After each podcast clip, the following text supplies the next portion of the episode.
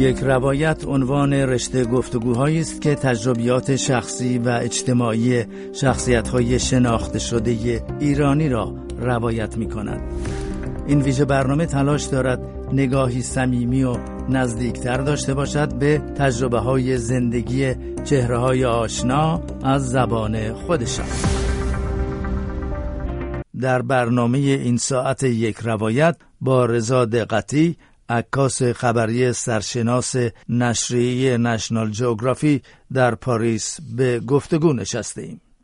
رضا دقتی که فارغ التحصیل رشته معماری دانشگاه تهران است، عکاسی را از 13 سالگی به صورت خودآموز یاد گرفته است. او در حدود 2 سال پس از انقلاب از ایران خارج شد و فرانسه را به عنوان محل کار و زندگی تازه انتخاب کرد.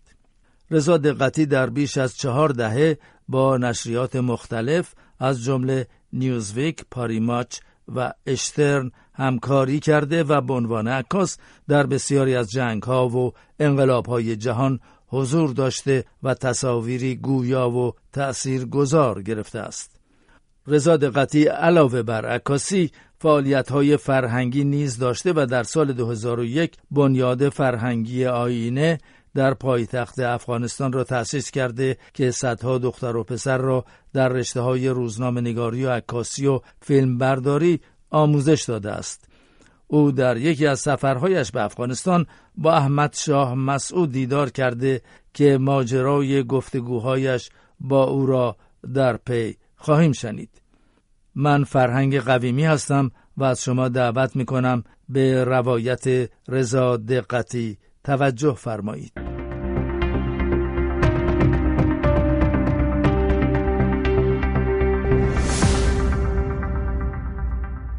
آقای دقتی، ابتدا اگر ممکنه از روزهای آغاز کنیم که شما به صورت جدی در واقع کار عکاسی رو آغاز کردین و ظاهراً در حدود 25 سال داشتین و از تظاهرات دانشجویان پیش از انقلاب عکس می‌گرفتین.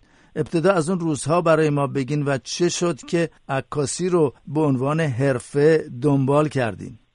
واقعیتش اینه که من از همون اول 13 سالگی که عکاسی شروع کردم برام چیز جدی بود، یعنی همون جدی بودنش رو هنوزم به همون حالت شاید بیشترم داشته باشه، ولی عکاسی رو من بیشتر به خاطر شروع کردم که 2 تا موضوع مهم بودن که همیشه از کودکی من رو تحت تاثیر قرار میداد. یکی زیبایی بود، هر چیز زیبایی که میدیدم واقعا اثر عجیبی رو میگذاشت، و دومی بی‌عدالتی.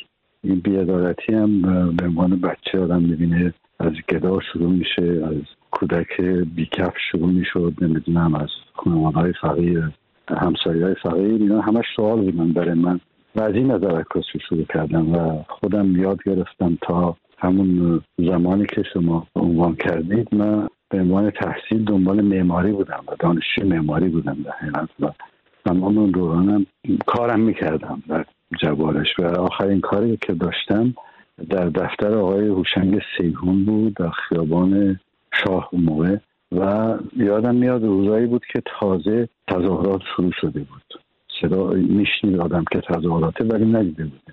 بعد یک بعد از ظهری که دفتر که من بودم همه مشغول کار، ما یک دفعه سر صدای تظاهرات شنیدیم، یه داد میزدن، اینا اومدیم دم پنجره طبقه اول بیرون خیابون قشنگ میشد دید، و یادمه که دیدم یه گروه دانشجو خیابون را افتادن شعارهایی میدادن، اینا برای ما خیلی عجیب بود اون موقع، اولین بار بود ما میدیدیم دیگه.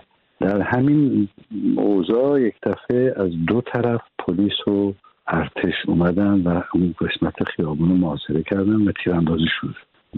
تیراندازی که شروع شد، همه این تظاهرات کننده ها پخش و پلاشون، هر کسی از طرفی میدوید، و یک دفعه من بین این دانشجوها یک دانشجو دیدم که یک توربین عکاسی دستش و در حال دویدن و خودشو اینور جا پیدا کردن پشت درخت و پشت ماشین تو جو عکسم میگرفت. دیدن این برای منی که سالها بود عکاسی میکردم و عشق علاقه من خیلی بیشتر از معماری به عکاسی بود، که دفعه دیدن این دانشجو که داره از این تظاهرات عکس میگیره و اون حادثه یک حالت عجیبی در من به وجود آورد که دیدم یک حادثه‌ای داره در کشور اتفاق میفته که این باید عکاسی بشه. من هم که عکاس خودمون میدونم، عکاس هستم، در حقیقت باید برم این عکاسی بکنم دیگه.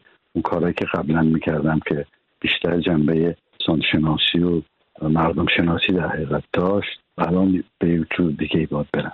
آقای دقتی، در همون دوران انقلاب عکس‌های خبری شما در برخی از نشریات در اروپا و آمریکا منتشر می‌شد. آیا این نشریات برای عکس با شما تماس می‌گرفتن یا اینکه شما با اونها ارتباط برقرار می‌کردین؟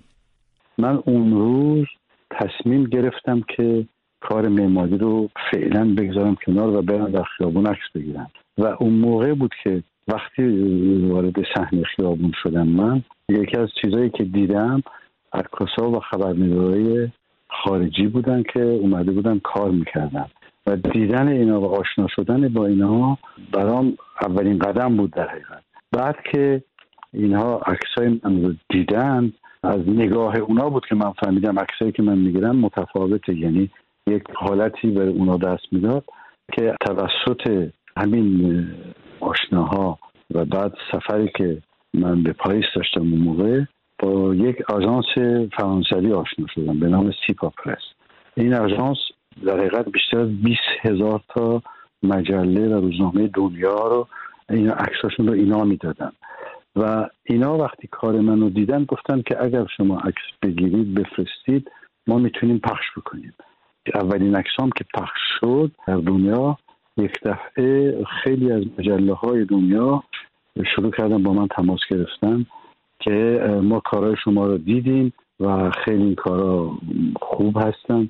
من تا اون موقع نمیدونستم ارزش کارم چی هستش، برای اینکه به غیر از یک دو تا نمایشگاه دانشگاه کسی دیگه عکسای من ندیده بودن و نگاه اونا بود که در حقیقت به کار من این شد که دیگه من افتادم توی این خط عکاسی خبری و دانشگاه منم شد خیابون و تظاهرات و این حالات که انجام میشد. و با تمام این حرفا که ظاهرا عکس‌های شما هم کلی مورد استقبال قرار می گرفت، شما چند سال پس از انقلاب 57 در سال 1360 از ایران خارج شدین یا ناچار شدین که ایران رو ترک کنین. علل خروج شما از ایران چه مسائلی بود؟ من به سال میلادی 25 مارس 1981 دیگه 2 سال میشه که بعد از انقلاب من مجبور شدم از ایران بیام. علتش هم این بود که وقتی که من متوجه شدم که از طریق این آژانس در حقیقت و مجله‌های مثل نیوزویک که اونا با من قرارداد بسته بودن که براشون کار کنم و بسیاری از مجله‌های اروپایی، متوجه شدم که کاری که میکنم برد زیادی داره و از این نظر وقتی که من مشکلات یا مسائل پیش اومد تو ایران، مسئله بلوچستان یک موضوعی پیش اومد، پاسدار حمله کردن به مولوی عبدالعزیز اون موقع یادمه، تونستم برم و این عکاسی بکنم. کردستان وقتی که محاصره بانه و ملیوان پیش اومد، من رفتم از اون عکاسی کردم. 17 روز در شهر بانه در محاصره بودم، بعد رفتم سنندج عکاسی میکردم. اون موقع ها به نوعی با کارت خبرنگاری و اینکه هنوز شروع داستان بود، کسی رو یاد نمیشناخت، من میتونستم تو این صحنه هایی که حکومت وجود خبرنگارای خارجی رو در حقیقت ممنوع میکرد، من اما به خاطر آشنایی که با خیلی از اینا داشتم میتونستم برم عکس بگیرم. بعد مسئله ترکمنستان پیش اومد، اونجا رو من عکاسی کردم. حمله حزب الله و مسئله دانشگاه اینا رو عکاسی میکردم. اینا پخش وسیع میشد در دنیا و اولین عکس هایی بود در حقیقت میشه گفت، چون که تا اون موقع دنیا همه برای جمهوری اسلامی دست میزدن و همه پشتیبانی میکردن. عکس های من اولین عکس هایی شد که نشون میداد ماهیت اینها چطوره و کشتاری که در کردستان کردن یا حمله‌ای که در بلوچستان و ترکمنستان و اهواز بود، اینا کم کم منو تبدیل کرد به یک نوع عنصر مخالف جمهوری اسلامی و کم کم اینا متوجه شدن که من عنصر نابابی هستم در مجموعه بعد از انقلاب که پیش اومده بود و در حقیقت تنهایی من دارم تمام کارهایی رو که اینا در علیه ایرانی انجام میدن تو دنیا نشون میدم. و اینطور بود که من متوجه شدم، خبردار شدم که اسم من در لیست کسانی که باید از بین برن گذاشته شده. این موضوع شد که دیدن امکان موندن در ایران ندارم و ایران رو ترک کردم. اما بریم به سوی افغانستان که در دوران اشغال این کشور از سوی نیروهای روسی با احمد شاه مسعود از رهبران مجاهدین افغانستان رابطه دوستانه داشتین و خاطراتی از اون روزها دارین و چندین بار هم با اون کشور سفر کردین. اشاره‌ای بکنید به برخی از این خاطراتتون با احمد شاه مسعود. بعد از این که از ایران اومدم طبیعیه که تمام حوادثی که در اطراف میشد برای من مهم بودن، عکاسی کردنشون و شناخت پیدا کردن. بنابراین لبنان یکی از اون شد و بعد افغانستان هم طبیعیه که از همون اول من برنامه داشتم برم. خبرهایی که میشنیدیم اون موقع این بود که یک جوانی مهندس راه ساختمان در یک دره به نام دره پنجشیر مقاومتی شروع کرده و مقاومت چریکی داره میکنه و بیشترین و بهترین کارها رو داره انجام میده در مقابله با قوای روسیه. و طبیعی بود که راهی رو پیدا کردم بعد از ماه‌ها نامه‌نگاری و تماس گرفتن با کسانی که مسعود رو میشناختن و بالاخره تونستم بعد از 3 ماه در کوههای افغانستان پیاده گشتن و با خطرات زیاد روبرو شدن و چند بار قوای روس فهمیده بودن من کجا هستم، حمله کرده بودن بگیرن که تونستم فرار بکنم. بالاخره تونستم با مسعود آشنا بشم. اولین بارمونم در سال 1985 شد در دره پنجشیر و بسیار از همون دقیقه اول یک نوع ارتباطی بین ما به وجود اومد که تبدیل شد بعدش. من که هفته‌ها که من اونجا بودم می‌دونستم که مسعود شطرنج باز خوبیه. منم در دوران دبیرستان شطرنج زیاد بازی می‌کردم. یک جعبه شطرنج بغلی هدیه برده بودم، یعنی تمام اون ماهایی که در کوهستان من بودم میگشت از این ور اونور، هدیه شطرنجم کوله پشتین بود که برای مسعود ببرم. و وقتی که این هدیه رو دادم اولین کاری که کردیم بود که بیاید با هم بازی کنیم و این شروع در حقیقت دور این تخته شطرنج بود که صحبت‌های ما ادامه پیدا می‌کرد و من دیدم که این انسان چقدر انسان والا و مهمی هست. هم از نظر فرهنگی، از نظر ادبی اشعار زیادی رو می‌دونست. آدم بسیار روشنی بود در مورد مسائل دنیا و برام خیلی عجیب بود که این آدم چطور تونسته به این حد شناخت برسه، به این حد شناخت در مسائل دنیا. و این صحبت‌های ما همون سفر اول باعث شد که یک نوع دوستی بین ما به وجود بیاد، هم زبانی هم فکری. من معمار بودم، اون مهندس ساختمان بود، هر دو روبی رو میخوندیم، حافظ و بیدل رو، و خیلی صحبت‌های دیگه که برای من مشخص شد که آدمی هستش که عمیقاً به دموکراسی اعتقاد داره. برنامه خیلی خوب فکر کرده در مورد آینده افغانستان که اگر امکان داشته باشه چطور این کشور رو به کشور دموکراسی و آزادی تبدیل بکنه. و این شد که دوستی ما از این به بعد ادامه پیدا کرد تا به امروز. یعنی امروز میگم واقعا برای اینکه من سالها سلام با پسرش با احمد مسعود آشنا هستم و امکان داشتم میرفتم بعضی وقت 1 ماه باش بودم در افغانستان و سفر خارج که میاد میبینمش.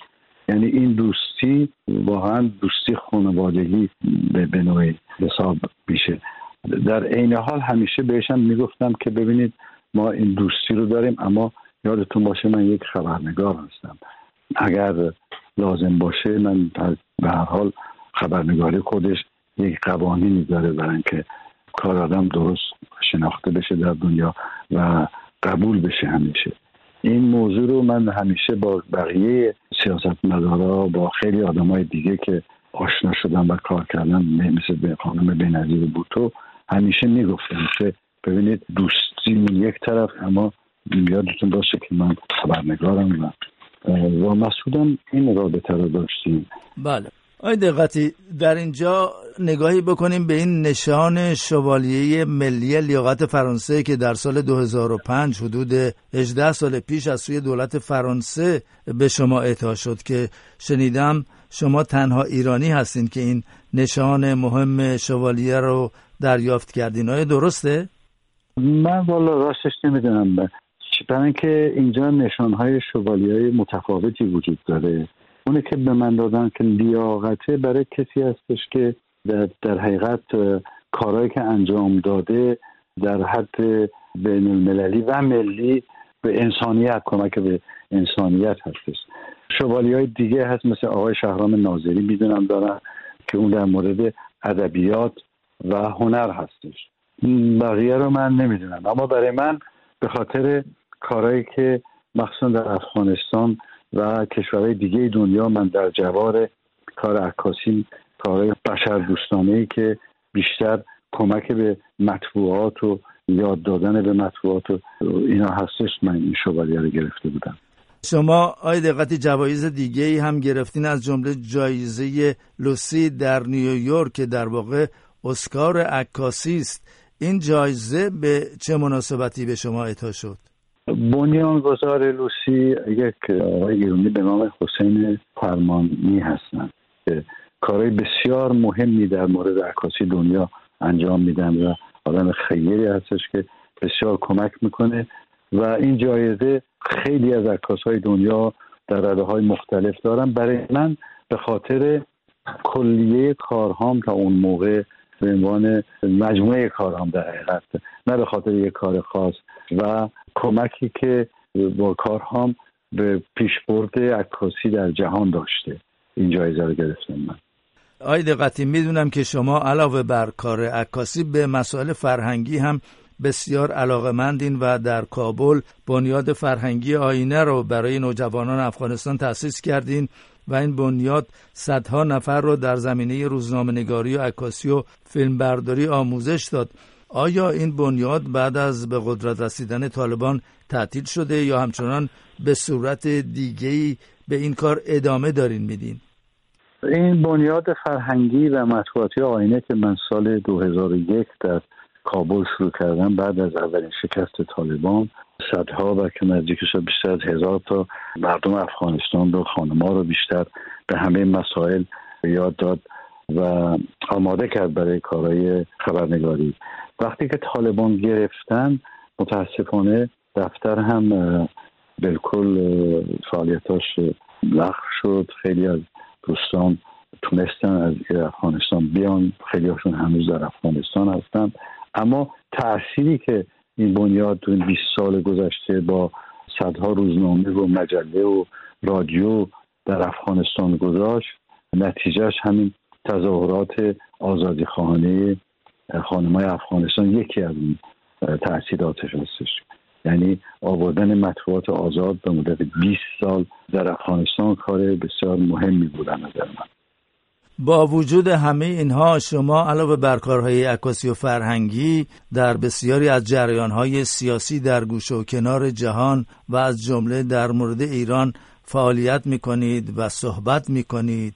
در یک سال گذشته و طی این جنبش زن زندگی آزادی چه تلاش‌هایی در این زمینه کردین؟ ببینید، تمام داستان‌هایی که من تو دنیا کار کردم هر جایی که باشن، موقعی که لازم باشه و حادثه خاصی باشه، سعی میکنم که تا اونجایی که میشه به نوعی درگیرش باشم و در اون مورد کار بکنم.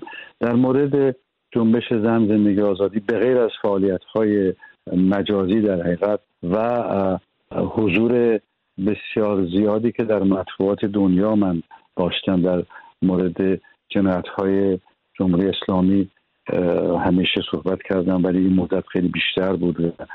شرکت در کنفرانس‌های زیاد واقعا تا اونجایی که امکان داشت. 2 کنسرت بسیار بزرگ هم ما درست کردیم، یک انجمنی به نام انجمن برایه در حقیقت ما در پاریس با تعدادی از هنرمندان ایرانی و فرانسوی و اسپانیایی درست کردیم. 2 کنسرت بزرگ در 2 از بزرگترین سالن‌های پاریس در حقیقت ما گذاشتیم که هنرمندای بسیار زیادی از بیشتر کشورهای اروپایی و آفریقایی شرکت داشتن. همه اینا به خاطر این جنبش در حقیقت هنرشون رو عرضه کردن. 2 تلویزیون بزرگ فرانسه به مدت 1.5 ساعت این کنسرت ها رو نشون دادن، هنوزم نشون میدن در برنامه‌های مختلف، و خود این هم آوردن گروه‌های مختلف و هنرمندا پشت این جریان هم به نظر من یک کار مهمی است. یعنی کارهایی که من انجام میدم همیشه از زاویه فرهنگ و هنر هستش، هرچند که هیچ کاری غیر سیاسی نیست الان، در خصوصا در مورد جهان و بیشتر در مورد مسائل مثل ایران و افغانستان. اما به زاویه که من روشون کار میکنم همین یکی دو افکار عمومی صحبت کردن، تاثیر گذاشتن، وقایع رو برای اونا گفتن و بعدم از طریق هنر رو هنرمنده ها جذب کردن. و سوال نهایی آیه دقتی، شما برای آینده ایران و ایرانیان چه آرزویی دارید؟ آرزویی که برای ایران و ایرانیان و افغانستان و لبنان و خیلی از کشورهای دیگه در کل جهان دارم این هستش که اولین آرزوی این هستش که روزی مسئله جنگ لغو بشه، از بین بره، و من مطمئنم که هرچند در آینده شاید کمی دور بشه ولی جنگ از بین خواهد رفت. ایران آزاد، ایران دموکرات در منطقه مطمئناً با یک حکومت جدی و مردمی یکی از بهترین کشورهای دنیا خواهد شد، چرا که تو این مدت 40 سال بیشتر از 5 میلیون ایرانی که رفتن خارج از همه جای دنیا به نوعی چیز یاد گرفتن و بسیاری از اینها دوباره به اون خاک برمیگرده و کار خواهند کرد. یکی از مهمترین آرزوهای ما این استش که ایرانی باشه که مردم‌های مختلف، ملیت‌های مختلف، اقوام مختلف، همه و همه به یکسان بهشون نگاه بشه و هر کسی به حق و حقوق خودش برسه و هیچ ملتی یا قومی طریق دیگران از دیگر قوم‌ها تحقیر نشه، حق و حقوقش خورده نشه. واقعا یک چنین ایرانی من آرزو دارم، ایرانی که آزاد باشه، ایرانی که همه مردم همسایه‌ها احساس آرامش هم بکنن روش. و یه سوال دیگه هم دارم آقای دقتی، آیا موضوع یا مسئله‌ای در ذهنتون هست که بخواین برای نخستین بار با شنوندگان رادیو فردا مطرح کنید؟ موضوعی که در ذهن من هست که واقعا خیلی آزار من میده این داستان تظاهرات که ایرانی‌ها در خارج دارن و همونجور که میدونیم جمهوری اسلامی یک شناخت بسیار مهمی در مهندسی تشکیلات مردمی داره، اینا باید قبول بکنیم، بسیار قوی هستن و متاسفانه اینا تونستن این تظاهرات رو هم مهندسی بکنن. یکی از کارهایی که تونستن بکنن این است که مسئله پرچم رو اولین بار آوردن بیرون و جنگ پرچم شروع شد و از همین جنگ پرچم بود که این تظاهرات دیگه کم کم چندگانه و شدن و بین خود تظاهرات کننده ها دعوا به وجود اومد و امید من این هستش که برگردیم به اصل داستان و همه این جوانهایی که در خیابانهای تهران زندگیشون رو کف خیابون گذاشتن و دیگر نیستن یا اعدام شدن، ما اونها رو فراموش نکنیم. به نظر من تظاهراتی که تأثیرگذار خواهد بود در آینده تظاهراتی هستش که به جای اینکه پرچم و هر کسی پرچم مختلف دستش باشه، هر کدوم از ما یکی از پتره‌های این جوانایی که کشته شدن رو دستمون بگیریم.